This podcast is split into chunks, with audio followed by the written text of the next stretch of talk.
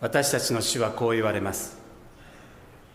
あなた方はこのようにわずかひとときも私と共に目を覚ましていられなかったのか。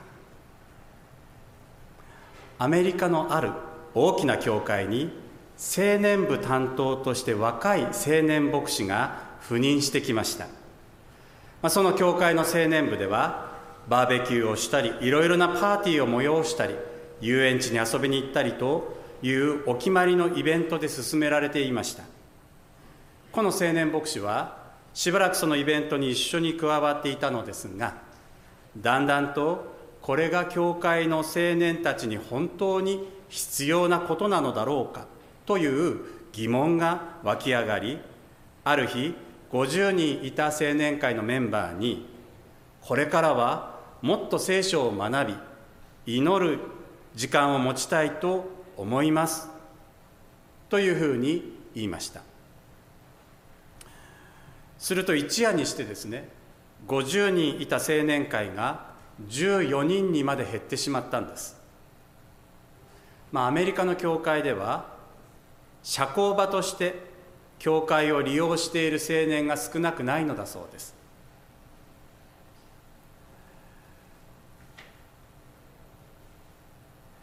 なのでこれから聖書と祈りにウェイトを置くといったものだからそれを嫌がってたくさんの青年たちが教会から去ってしまったのでした。しかもさらに驚いたことに一人の女性が近づいてきてこう言ったのです。よく聞いてください。私たちの思い通りに先生がしないなら私たちは必ず先生をこの教会から追い出しますよ。これまでも4人の青年牧師を追い出したようにね。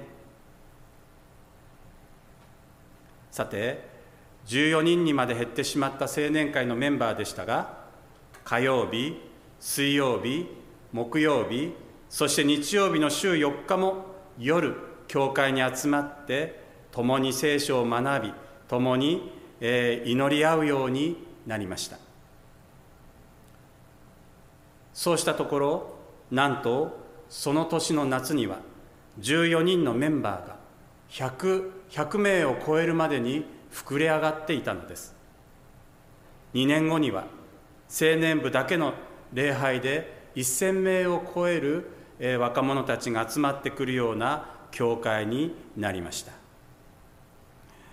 この青年牧師はこの経験を通して祈ることがどれほど力があることなのかまた教会では祈りがどれほど必要とされているのかということを改めて知ったというふうに言っていました。まあアメリカですからスケールが大きいですけれどね。でもこの彼の経験というのは考えさせられるわけです。ところでイエス・キリストはあなた方はこのようにわずかひとときも私と共に目を覚ましていられなかったのか。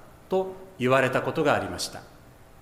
これはキリストが十字架にかけられる前の晩のことでした。その時キリストはゲッセマネと呼ばれる丘の上で悲しみに押しつぶされそうになりながら必死で祈っていました。そしてペテロとヨハネとヤコブの3人の弟子たちにも私と一緒に目を覚まして祈っていてほしいと言われたのです。ところがこの3人の弟子たちは一緒に目を覚まして祈っていることができず眠ってしまったのです。それでキリストはあなた方はこのようにわずかひとときも私と共に目を覚ましていられなかったのかというふうに言われたわけです。なぜ弟子たちはひとときもイエス様と一緒に目を覚まして祈っていることができなかったのでしょうか。体がとても疲れて眠かったのでしょうか。私たちも毎日の生活に忙しくて疲れて祈ることができないということがあるかもしれません。またさっきのアメリカの教会のように祈ることよりもいろいろなイベントに忙しくて祈ることをおろそかにしているのでしょうか。あるいはそもそも祈りの必要性をあまり感じていないからでしょうか？ある韓国から来た牧師先生が、まあ、正直な証しをしておられたんですがこの先生が韓国にいた時は1日1時間2時間祈っているのが普通でした。そうしないと教会をやっていけないというふうに考えていました。ところが日本に来ると教会があまり祈らないものだからその雰囲気の中でこの先生も気づけばあまり祈らなくなってしまったと。そして祈らなくてもそれなりにやっていけると。でその一度祈らないという習慣が身についてしまうと元のようにたくさん祈るというそういうふうに戻すことがなかなかできなかったというふうなことを話しておられました、まあ、この話を聞いてこれはこの先生だけでなくてまあ、日本のクリスチャンの多くの人が抱えているあるいは反省させられるお話ではないかなというふうに思いました。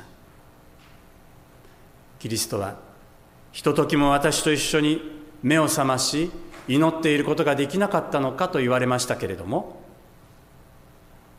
まさにこの言葉は私たち日本の教会に言われているのかもしれません。このひとときものひとときというのは1時間ということです。ですから1時間1時間の祈りって長いですよね。でもイエス様は1時間も祈れなかったのかというふうに言われたわけです、まあ、この言葉を根長はまずしっかりと受け止めたいと思います。その上でなぜ私たちは祈らなければならないのか。このようなことを考えてみたいと思うんですね。皆さんはなぜ祈らなければならないのかなどと考えたことがあるでしょうか、まあ、何か大きな問題を抱えている時はなぜ祈らなければならないのだろうかなどとは考えない。もう祈ること以外に方法がない。必死で神様に祈ることでしょう。でもその問題が解決してしまった後はどうでしょうか。途端に祈りがおろそかになってしまうということはないでしょうか。しかしなぜキリストが祈るようにと言われたのか。その理由を知ることによって私たちの祈りの姿勢が変わってくるのではないかと思います。そしてもっと祈ってみようという気持ちになるのではないかというふうに思うのです。もう一度ですね。イエス様の言葉に注目してみたいと思います。マタイ26章40節41節。あなた方はこのようにわずかひとときも私と共に目を覚ましていられなかったのか。誘惑に陥らないよう目を覚まして祈っていなさい。心は燃えても肉体は弱い。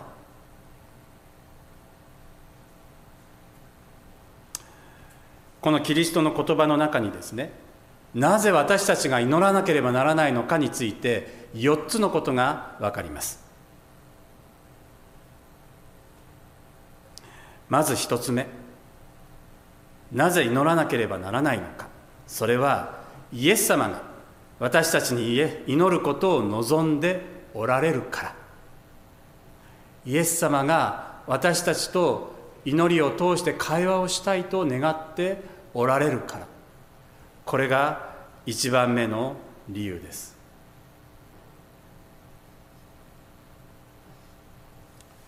あの以前ですね自動車のトヨタが、えー、制作したスペシャルムービーというのがありまして、まあ、ネット上で話題になったことがあります。それは何組かの親子に同じ質問をして親と子供でどう答えるかというものを、まあ、こう動画にしたものなんですね。でそれを見るとこの親の気持ちが痛いほど伝わってくる、まあ、そういう、え、ものでありました。例えば質問。どれぐらい互いのことを思い出しますか？という質問。70代の父親。どれぐらい思い出すというよりもその毎日毎日思い出しますよね。40代の娘。週に2回ぐらいかな。どれぐらい連絡を取り合っていますか？50代の母。いつもメールを入れてもなかなか読んでくれない。これは子供に電話をすると出てくれないのでメールを出すのだけれどもそのメールも読んでもらえているのかどうかがわからない。20代の娘。メールが届いてから10日 ,10 日後ぐらいに見たりします。メールが届いても面倒だと思ってすぐに見ないということです。お互いにもらった何か思い出はありますか？50代の父。お父さんいつもありがとうとかそういう手紙は嬉しかったですね。20代の娘。何をもらったかなと思って。当たり前のようにたくさんのものをもらっていたので思い出せないというわけです。お父さんは物ではなく心が嬉しかったというわけです。そしてこのようなたくさんの質問の後お互いの姿を映した VTR を見てもらうんです。すると子供は最初苦笑いそしてやがて目が潤んでいきます。親の心こしらずという言葉がありますけれども親の気持ちは自分が親になってみるまでわからないものです。そしてこれと同じことが神様に対しても言えるのではないかということなんです。神の心人知らずなんです。祈りは神様との会話です。神様は私たちが天の神様天のお父さんと呼びかけるのを今か今かと待っておられるのです。これが私たちが祈らなければならない第一の理由なんです。2番目なぜ祈らなければならないのか。それはイエス様と心を合わせて一つになれるからです。皆さんイエス様と一つになりたいと願ったことはないでしょうか。イエス様は私と共に目を覚ましていなさいと言われています。私たちが一りぼっちで目を覚まして祈っていなさいではないのです。私と共に私と一緒に一緒に祈っているからなってイエス様はいつも言ってくださっている。私たちが祈る時イエス様も一緒に祈っていてくださるということなんです。以前あの三育学院に、まあ、祈祷集で頼まれていった時、えーまあ、宗教委員のメンバーの一人がこの直前に何やら怪我をして転んだか何かで腕の骨を折って痛々しくこのギブスをしていたんですね。でまあ本当に痛々しいギブスがはめられているので、まあ、ずっと気になっていたんです。どうしたのかな？なぜで骨折ったのかな？と思っていました。でまあ最後に明石会の時間があって、まあ、学生さんたちがですねこの祈祷集を通して感想をこう述べ合う、まあ、そのような時間があったんですがこのギブスをはめた女の子が最初に前に出てきてお話をしてくれたんです。こんなことを言ってました。こんな大切な時に腕の骨を折ってしまいみんなが一生懸命頑張っている時に自分だけ何もできなくて本当に情けなくて神様どうしてこんな大切な時に腕の骨を折らなければならないのですかという気持ちでしたと。でもでも友達が自分のために必死で祈ってくれたんです。その姿を見て友達の優しさが伝わってきました。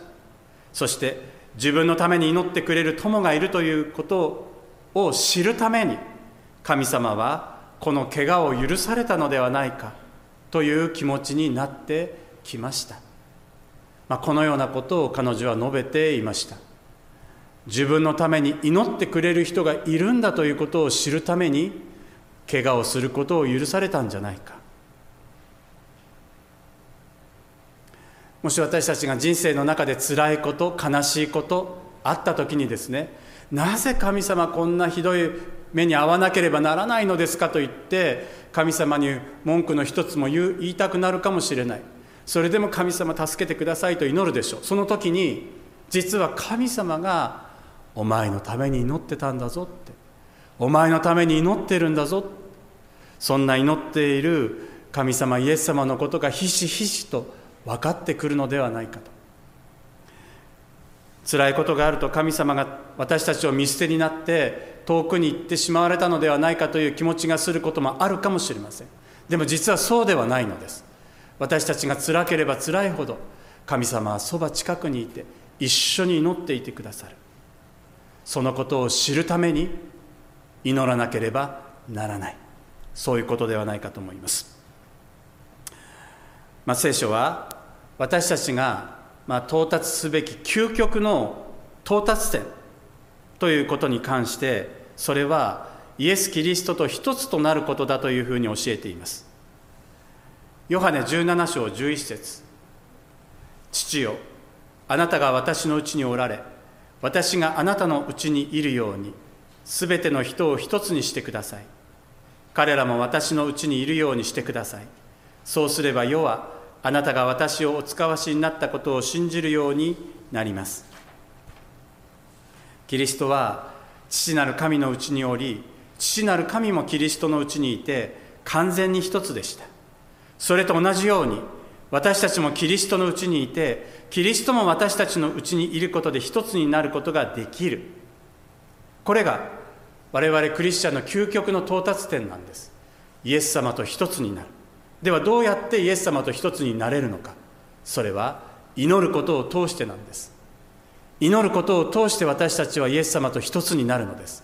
だから祈る時間が長ければ長いほど私たちはイエス様と一つになっていく時間が長くなるということになるんです。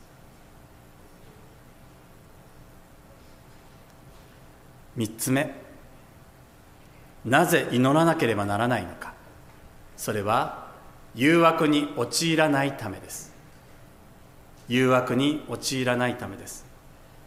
キリストは誘惑に陥らないように目を覚まして祈っていなさい。心は燃えていても肉体は弱いのだと言われました。皆さんは誘惑に陥らないために祈ろうなどと思って祈っていることがあるでしょうか？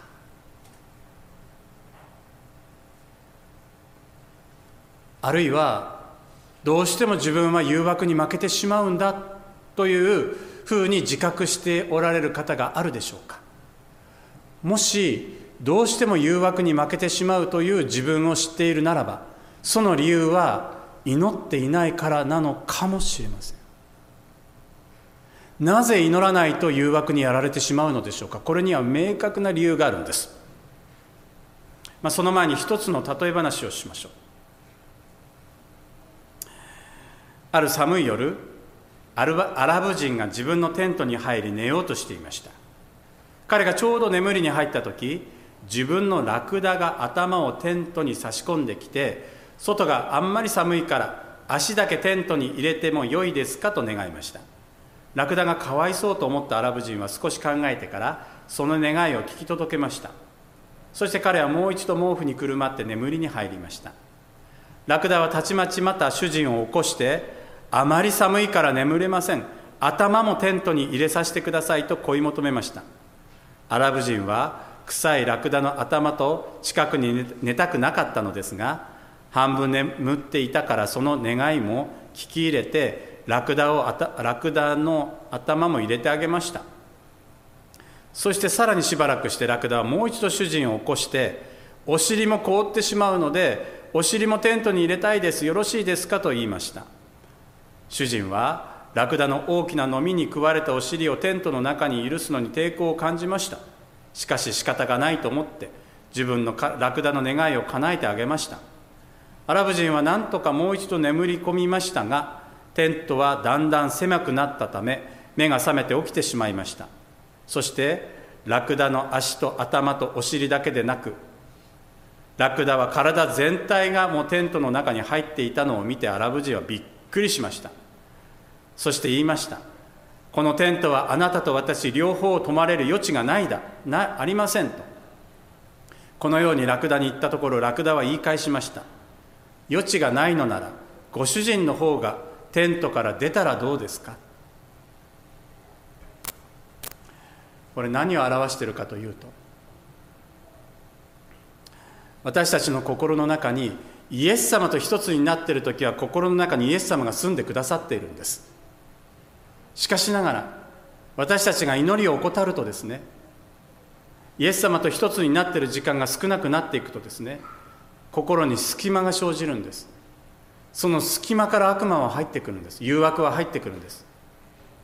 そしてその誘惑は最初は小さなものだったけれどだんだんだんだんと大きくなっていくんです。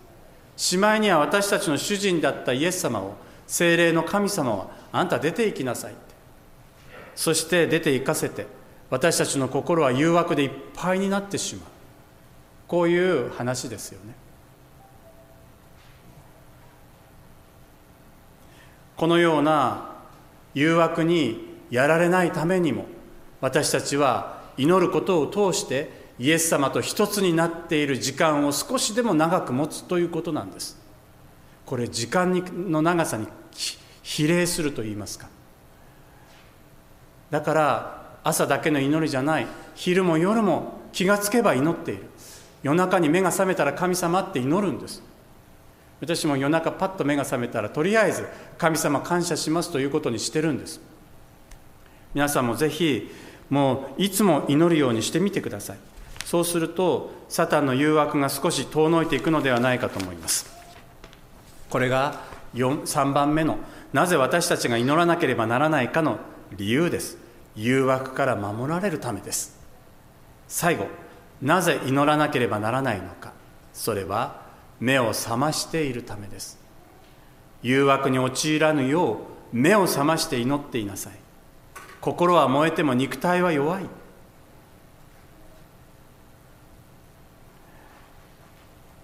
うん、目を覚ましているということと祈るということは実はセットなんです。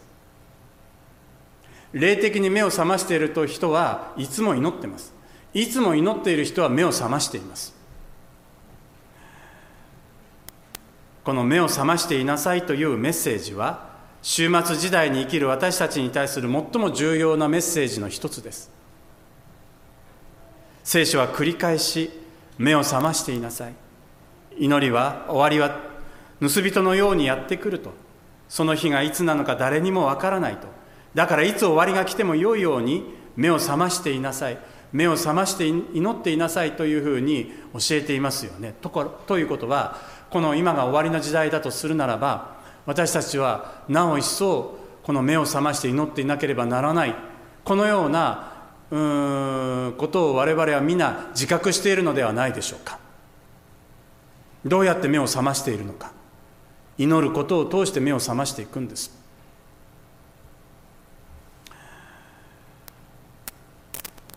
祈りは霊的な呼吸と言います。呼吸をしないと肉体は死んでしまうように祈りを怠ると霊的に私たちは死んでしまいます。この状態が霊的に眠っていると言われる状態なんです。霊的眠りに陥ると心が神への愛に燃えることがなく生活に神の力が伴うこともなくなってしまいます。もしこのような状態で終末時代に突入するとするならばどうでしょうか？まさに愚かな乙女たちのようにキリストから私はあなたたちを知らないと言われてしまうのではないでしょうか。いやキリストが私たちを知らないのではないのです。私たちがキリストを知らないのです。これではもうクリスチャンとは呼べないでしょう。なぜ私たちが祈らなければならないのか。今4つのことを言いましたがもう一度繰り返します。まず1番目。それをキリストは望んでおられるから神様が祈ってほしいと望んでおられるから私たちと会話したいと望んでおられるからそれは親が子供に望むと同じです。2つ目そのことを通して神様と一つになれるからイエス様と一つになれるから。私たちがイエス様と一つになりたいと願うならば祈るほかないんです。3つ目悪魔の誘惑に陥らないためです。どうしても私たちに負けてしまう。あの誘惑に勝てないという誘惑を自覚しているならば祈ることをお勧めします。どんな祈りでもいいんです。その誘惑に負けませんようにという祈りでなければならないわけじゃないんです。どんな祈りでもいいんです。感謝の祈りごめんなさいの祈りお願いの祈りどんな祈りでもいいんです。祈っている時間はずっとイエス様と一つにつながっておれますから。イエス様とつながっていたら悪魔が入り込む隙間がないんです。私たちはイエス様と結婚関係にあるというふうに例えられますでしょ？私たちがイエス様と一つ結婚関係にある。結婚関係が壊れる時ってどういう時でしょうか？これが一つでなくなっていく。心が離れていく。すると例えばあの浮気とかありますよね。夫婦がとっても仲良かったら誰も入っていきませんよ。でも夫婦の関係が離れていったらそこに隙間が生じてそしてそこに入ってくるわけでしょ。悪魔も同じです。私たちがイエス様となぜ結婚関係に例えられているのか。すごく霊的なことなんです。そしてイエス様との関係が薄らいでしまうと悪魔が入ってくるんです。おイエス様とあなたイエス様と最近仲が悪いみたいね。私と仲良くなろうよって。こうならないためにもいつも祈らなければならない。そして4番目に目を覚ましているため終末時代私たちは目を覚ましていなければならないんです。これはイエス様が繰り返し言っていること。どうやったら目を覚ましていることができるのか。その最も簡単な方法が祈っていることなんです。